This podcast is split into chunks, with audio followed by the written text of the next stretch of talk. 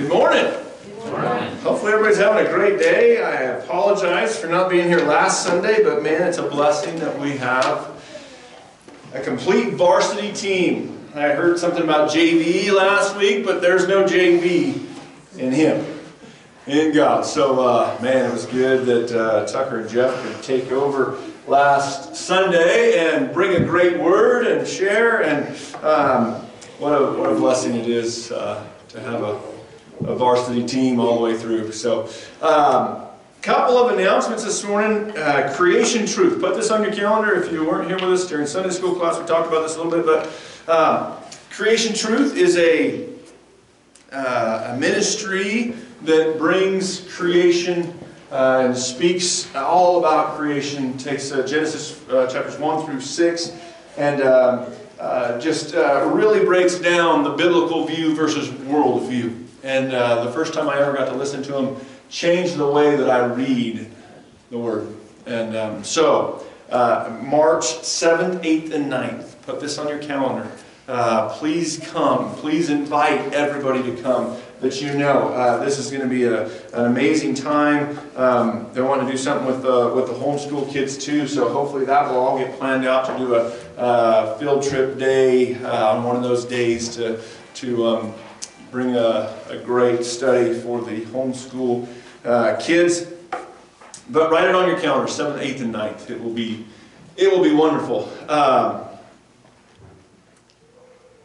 there was we're going to have to host to uh, the speaker. I don't know if we need to. If, if anybody's interested in maybe hosting, um, let us know. Uh, talk to me or Jeff or Christy. For, for the three nights. For the three nights, for hosting the, um, the speaker, Matt Miles, and his wife. Um, so if that's something that you would like to do, uh, talk with us. I guess we didn't talk about that beforehand, but I'll throw it out there now if anybody would be interested in hosting uh, them uh, uh, for one of those nights or all the nights or whatever, just let us know. Um, and so uh, keep that in mind. Uh, Friday, sweetheart dinner. it will be good. I'm excited about it. bring a picture, a framed picture of you and your spouse. Uh, we're not going to do anything with it, but display it. A wedding picture. A wedding picture. Wedding. Well, is it a wedding picture? Wedding picture. Thank you. All right. Wedding picture. Bring a wedding picture of you and your spouse. And uh, Jeff promised to not poke fun at anybody's picture. So we'll poke fun at his. As long as they don't poke fun at mine. Somebody may say something about uh, what they always hear. Man, you were young. What's that say about me now? so, next Friday. Um, and I think uh, everybody should have tickets. If you don't have tickets and you're uh, interested in coming, I think, um, talk with Christy, but I think that they might all be taken. Yeah, I'm not sure. So uh, come next Friday, though. Come next Friday. It's going to be awesome. And a wonderful time of fellowship and just uh, um, having a wonderful time here at the church. So, all right. Man, it's good to be with you guys. It is truly a blessing. I, uh, I forget how good it is, and then when you're gone for a week and you come back, uh, just what a blessing it is. And, and when you are gone, you realize, man, it's, uh, it's truly a family. Uh, and I want to thank you guys for that. That uh, you guys do just open up and, uh, and love. And and if you're, you're newer here, um, just stick around afterwards because uh, it's not a big deal for anybody to stick around to 4 o'clock. Your kids might get hungry. You might get hungry. But oftentimes there's popcorn in the back. so, um, but it's a blessing. And I just want to say, um, not every church is like that. And if you've been part of Beecher Island your whole life, and this is just what you know, you're not normal. but you're a good not normal. Okay? So uh, uh, uh, continue on with that. It's awesome. And um, as all of you already probably know, and if you don't, uh, Beecher Island is, is awesome in the way that God has set up Beecher Island, being an independent, non-denominational, Jesus-loving, Bible-preaching church. And you know what? Every one of us know that we need a Savior. We need a Savior because we fall short of living that righteous life for our Lord. But in that, we have a Savior, just as I said. And His name is Jesus Christ. And it is a blessing that we get to call on Him and know that we are forgiven. Know that when we, when we claim Him as our Savior and our Lord, we have true life. And uh, that's, that's what we believe at Beecher Island, and it is good. It is good. So, we'll get on with God's Word. If you will, turn me to John chapter 2. John chapter 2 is where we're going to be. And while we're getting there, I just want us to remember what John wrote about why he did write the Gospel of John. And why he wrote it is, is uh, chapter 20, verse 31. These things are written so that you may believe that Jesus is the Christ, the Son of God, and that believing you'll have life in His name. And when we dig into the book of John, we need to remember that. We need to remember that that is why John wrote this gospel, so that we will know that He is the Christ. So, we're going to be John chapter 2, verses 12 through 25. 12 through 25 says, After this, he went down to Capernaum with his mother and his brothers and his disciples. They, there they stayed for a few days. When it was almost time for the Jewish Passover, Jesus went up to Jerusalem. In the temple courts, he found men selling cattle, sheep, and doves, and others sitting at tables exchanging money. So he made a whip out of cords and drove all from the temple area, both sheep and cattle. He scattered the coins of the money changers and overturned their tables. To those he sold doves, he said, Get these out of here. How dare you turn my father's house into a market? His disciples remembered that it was that it is written, Zeal for your house will consume me. Then the Jews demanded of him, What miraculous signs can you show us to prove your authority to do all this? Jesus answered them, Destroy this temple and I'll rise it again in three days. The Jews replied, It, it has taken 46 years to build this temple and you're going to raise it in three days? But the temple that he had spoken of was his body. After he was raised from the dead, his disciples recalled what he had said. Then they believed the scriptures and the words that Jesus had spoken. Now, while he was in Jerusalem at the Passover feast, many people saw the miraculous signs that he was doing and believed in his name. But Jesus would not entrust himself to them, for he knew all men. He did not need man's testimony about man, for he knew what was in a man. God's word. Let's go to him in prayer. Father God, I thank you for your word. I thank you that we have the Gospel of John. That we have the teachings of you, Jesus, that you have given us. And Lord, I pray that we look at them correctly. That we look at them through your eyes and that we just learn from them and we grow and we, and we seek that intimacy of relationship with you through that. Lord, give us understanding of what John is writing here. Help us to see it in full view. Jesus' name I pray. Amen. You know, when we read this account of Jesus coming into the temple, I, I sometimes have to chuckle just a little bit. Because we have the beginning of Jesus' ministry here. We, we have him uh, uh, at this wedding uh, beforehand, that we talked about two weeks ago, and, and, and he, he changes the water to wine.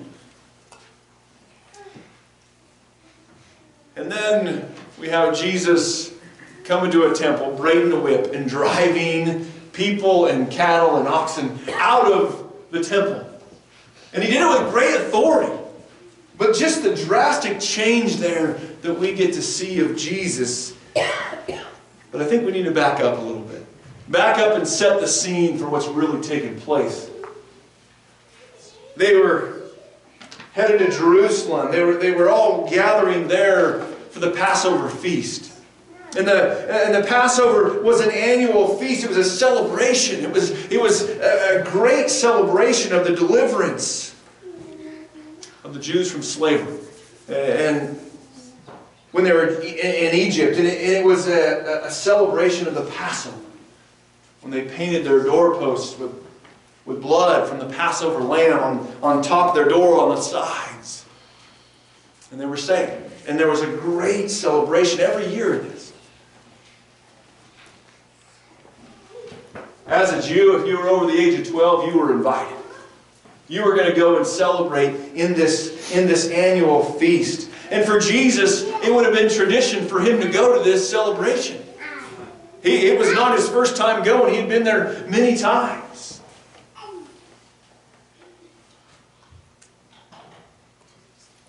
You know, we talked two weeks ago about a ceremonial cleansing.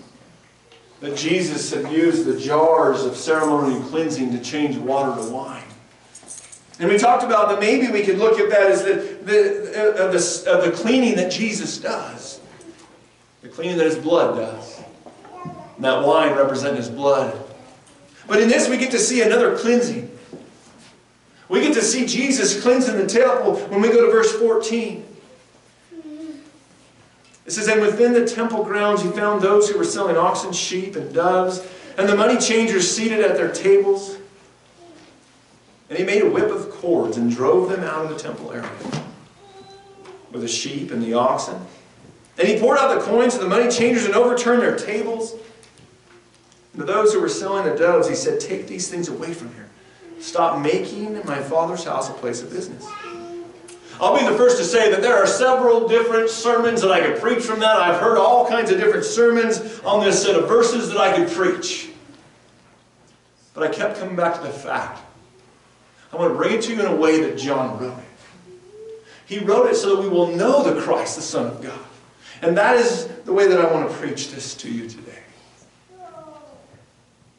I want us to see Jesus in this and who he is.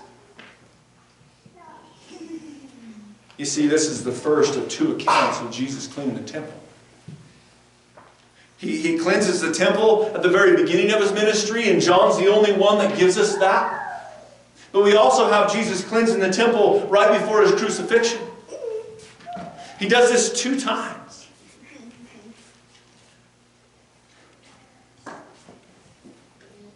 He cleanses the temple of people who are trying to take advantage of God's temple.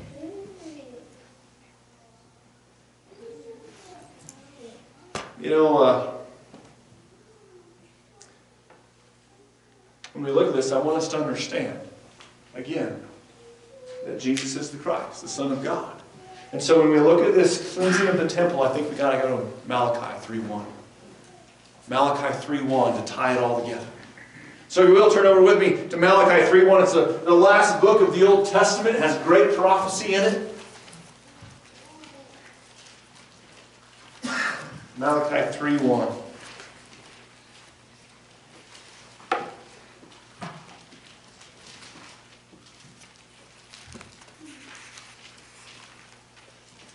Malachi 3.1 says this. Behold, I'm sending my messenger, and he will clear a way before me. And the Lord whom you are seeking will suddenly come to his temple. And the messenger of the covenant, in whom you delight, behold, he is coming, says the Lord of armies. Now we know that the messenger was John the Baptist. We talked about that several times. We broke into this book of John. And we know that, that it was tradition for, for a, a king to send a messenger ahead of them. And that's what God did with John the Baptist. And he sent the messenger before Jesus. But when we keep on reading, we come to, and the Lord whom you are seeking will suddenly come to his temple. Now, when this word is used, this word sudden is used, it doesn't mean uh, immediately,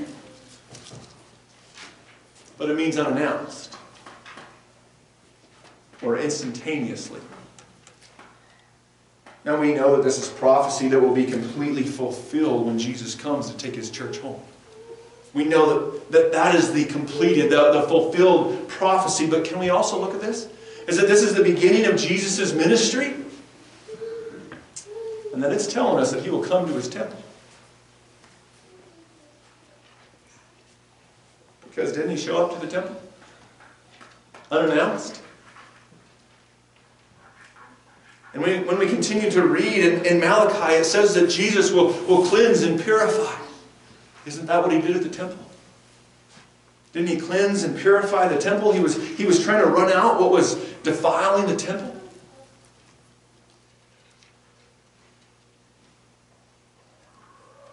He was cleaning his father's house. He was getting rid of the ones that weren't, weren't, were not using it for God's intended purpose.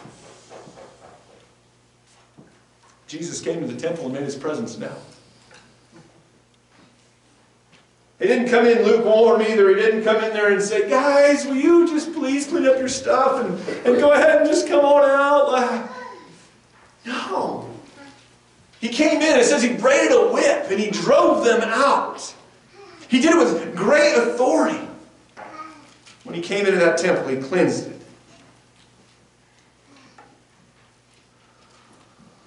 You know, I've read this and I've heard many, many sermons on it, and I've heard people talk about it a lot.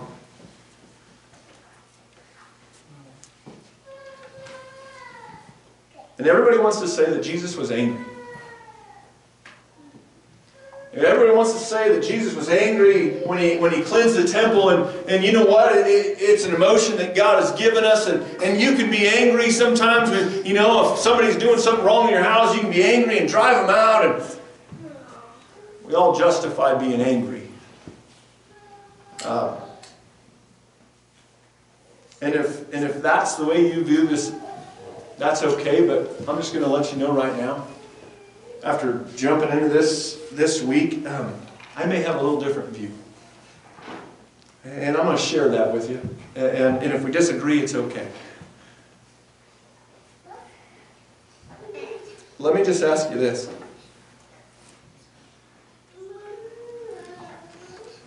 Are you angry every time you discipline a child?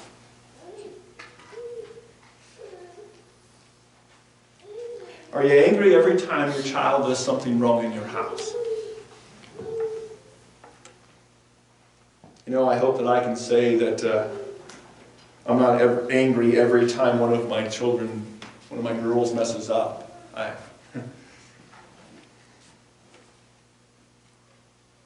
I will tell you I have a long, long ways to go and a lot of work to do.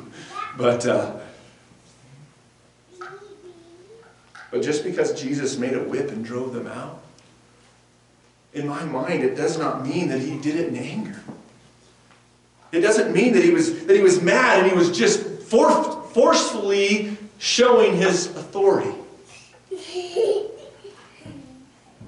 Because nowhere in the Word does it tell us that he was angry or that he was mad. It doesn't say that anywhere.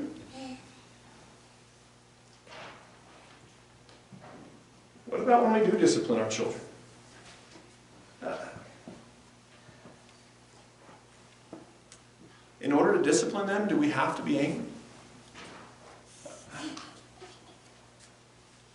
So, in turn, we think that, well, Jesus had to be angry in order to do that.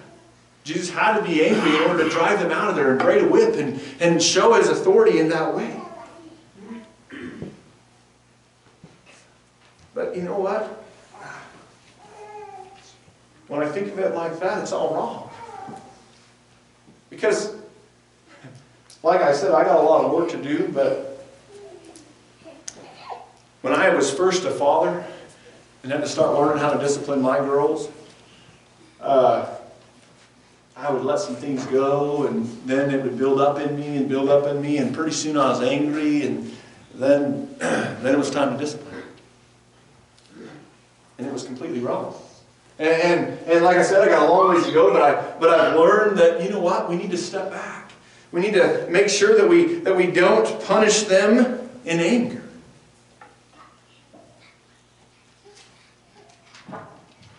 Let me maybe put it this way. We need to shepherd their hearts. We need to shepherd our children's hearts, but can we look at it? Is that what that's what Jesus was doing? That Jesus was shepherding the hearts of those that were in the temple and all that were around. He was trying to get their hearts right. Trying to get their hearts right, and, and, and that's what I had to learn with my own kids. That it's a heart issue.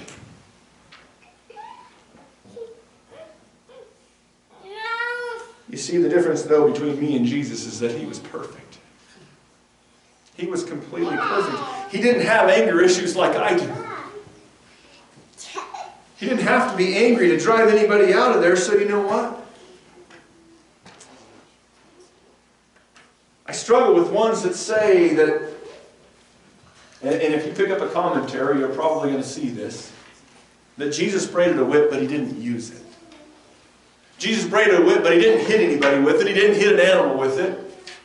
And I really struggle with that. I really struggle with the thought that, well, Jesus didn't. He, he took the time to break the whip, but yet he didn't use it. It was just to show authority. I don't know if I agree with that too much. But you know what? If he did whip somebody, does that mean that he was angry? Does that take us to that, to that point? Because when I read over this this week and just read over it and really tried to dive into it and see what, what it was trying to show, what was John trying to show in this? What was he, he says, I want you to know by my writings that this is the Son of God, that this is the Christ. It gave me a whole different perspective. You see, uh,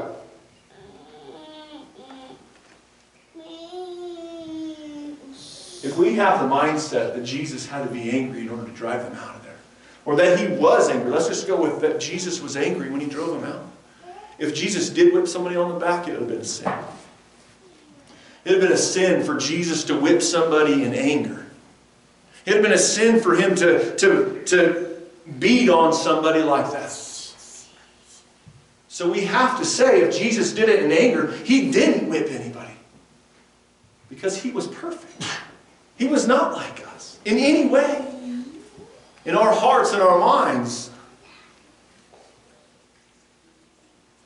But what about if Jesus did it out of love? What if Jesus came into that temple fully wanting to pour out his love for all those that were there?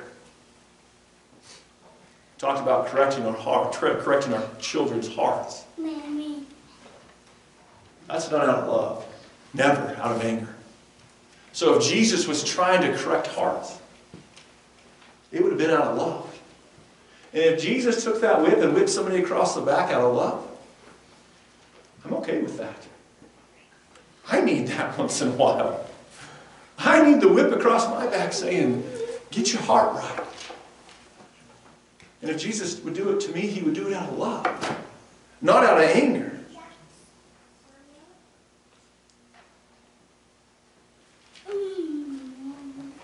What a picture that draws for me. My whole life, listening to sermon after sermon about Jesus being angry when he did this, because how else could he flip the tables and, and he was mad and it was okay? But if I have Jesus doing that out of love, driving them out, flipping tables, saying, I want your heart right. I want you right for me. I want you right for the Lord, for God. I like that picture. I like it a lot better than Jesus coming in there out of anger.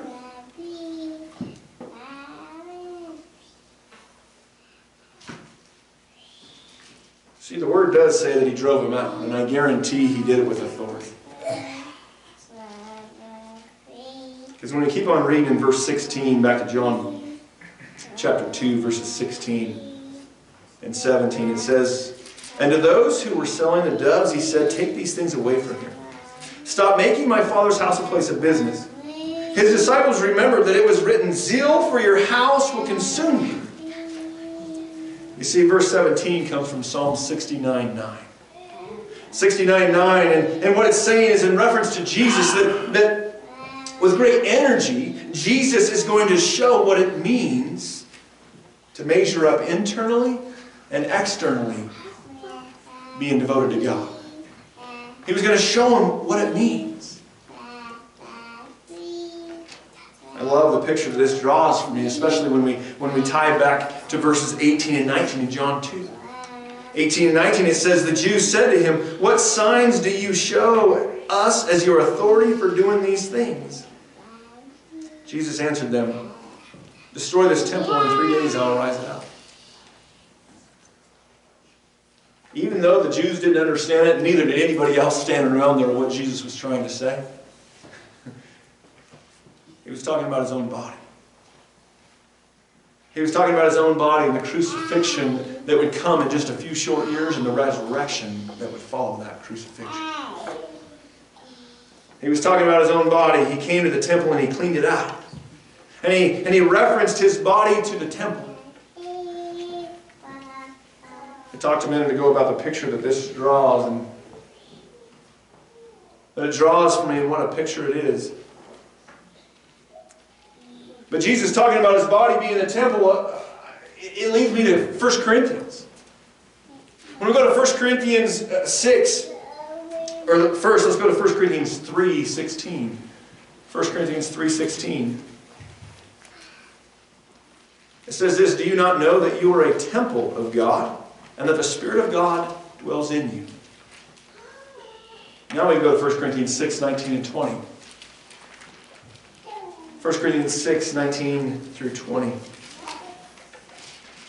It says, or do, or do you not know that your body is a temple of the Holy Spirit within you, whom you have from God, and that you are not your own?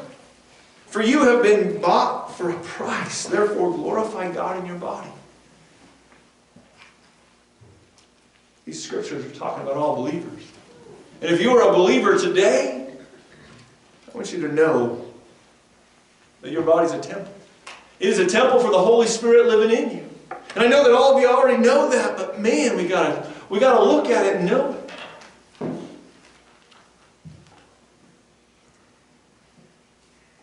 See, but when we tie in what the disciples had remembered, zeal for your house will consume me. Do we live with that kind of zeal? Do, do we live that way in our life? Do we live with that zeal?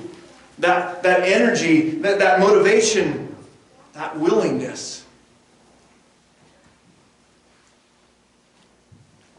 to allow our devotion to God be inwardly and outwardly with the same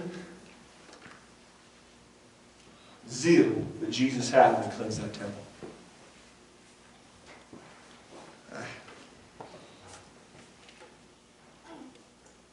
Sometimes we got to do a cleansing of our own temple. And uh,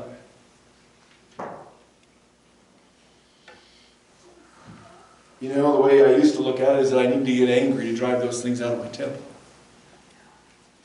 But we don't have to. We can drive those things out of our temple with the same authority that Jesus did, out of the love that we have for the temple that God has blessed us with. We don't have to do it in. And you know what? Each one of us have those things going on in our lives that are taking us from the devotion of our God, the zeal for our God. We have things going on in our life that, that consume our minds, consume our thoughts, consume our activities. And you know what? Jesus says, braid a whip. That's the way I look at it. He says, braid a whip. You know, when I look at this situation, I think that these Jews that, that were there at the temple, that were selling things and, and changing money, I'm going to go with this. You can disagree with me, but I'm going to go with this. That I think that they started out doing a good thing.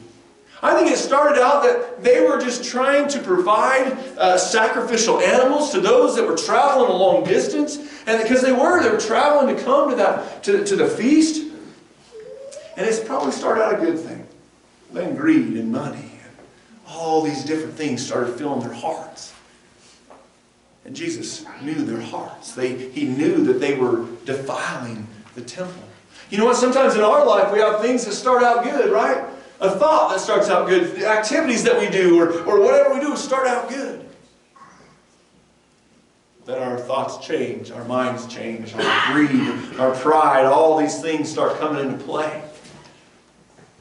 And you know what? When that happens, we need to break a whip. We need to break a whip and drive them out. Listen to me this morning. If you have anger issues going on in your life, pray a win. If you have unforgiveness going on in your life, a, a, forgiveness that you just won't let go because the pride issue that, that sits in between you and that forgiveness, pray to win.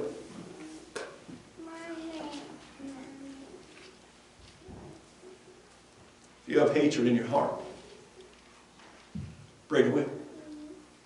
Pray to whip and drive it out. If you have thoughts that are not glorifying to God, pray to whip. You are committing sexual immorality in any way, shape, or form, pray a whip. Pray a whip. If you have anything going on in your life that is driving you away from the relationship that God desires to have with you, pray a whip. Pray a whip and drive it out. And I'm going to tell you right now, don't be afraid to whip it across the back as you drive it out of your life. You see, that's why I think that Jesus did it out of love. And wasn't afraid to whack him across the back as he drove him out of the temple, saying, I want to correct your heart. Because if he can't whack him on the back, neither can I. As I drive it out of my life, you know what? I want to use that whip because I don't want it coming back. I need to change my heart in it. And I want to drive out anything that is getting in the way of my zeal for my God.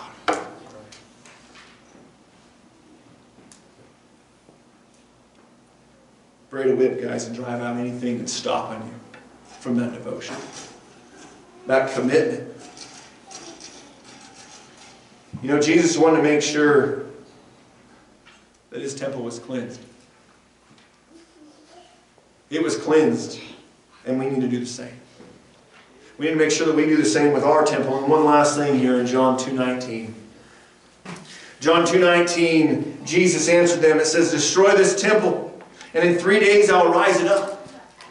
The Jews then said, It took 46 years for you to build this temple, and yet you will raise it up in three days.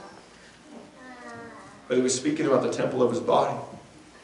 So when he was raised from the dead, his disciples remembered that he had said, what that he that he said this, and they believed the scriptures and the word which Jesus had spoken. Think about the statement that Jesus makes here. I mean,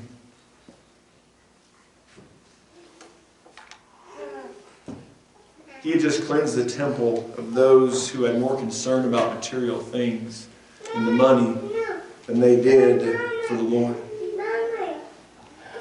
And the Jews did not understand this statement because they too were more focused on the material things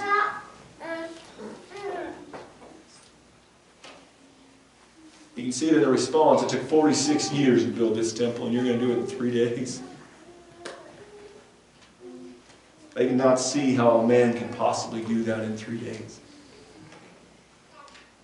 You know, we truly have the advantage here. We have the advantage because we can look at the whole story. We can look at the complete picture. They didn't have that. But we can look at the complete picture and see that Jesus was talking about his own body and that he was the temple. He was a temple in which all the fullness of the Godhead dwelt. just as these Jews had defiled the temple in Jerusalem, they would put him to death in just a few short years. But I love that John gives us verse 22. Verse 22 So when he was raised from the dead, his disciples remembered that he said this and they believed the scriptures and the word which Jesus had spoken. These things are written so that you may know that Jesus is the Christ, the Son of God. And that believing you'll have life in his name. I'm going to invite the music team up. You know, we often come across truth in Scripture that's difficult for us to understand.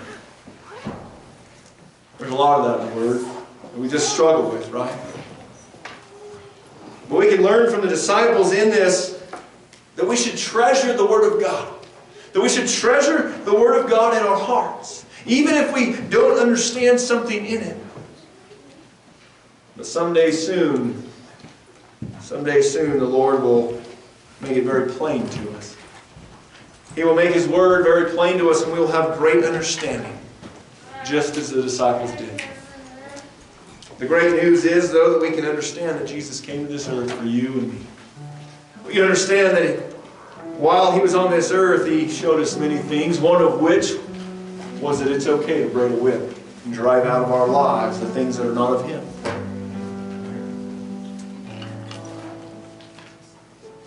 We can also understand that He willingly came to the cross for you and me. He willingly went there.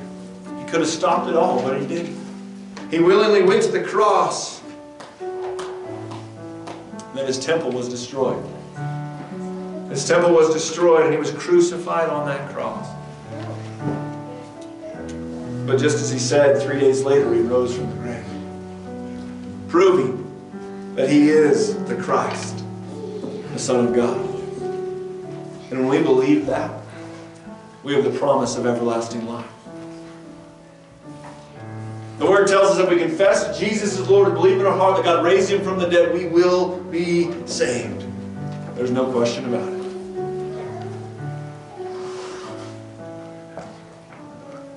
Jesus gave us that promise. And He says, when you believe in me, I will give you that promise. And let me just say, if you have never made that decision for yourself to make Him the Lord of your life, today's the day. Today is the day to do that. All you have to do is confess Him as Lord. We also have the blessing in the uh,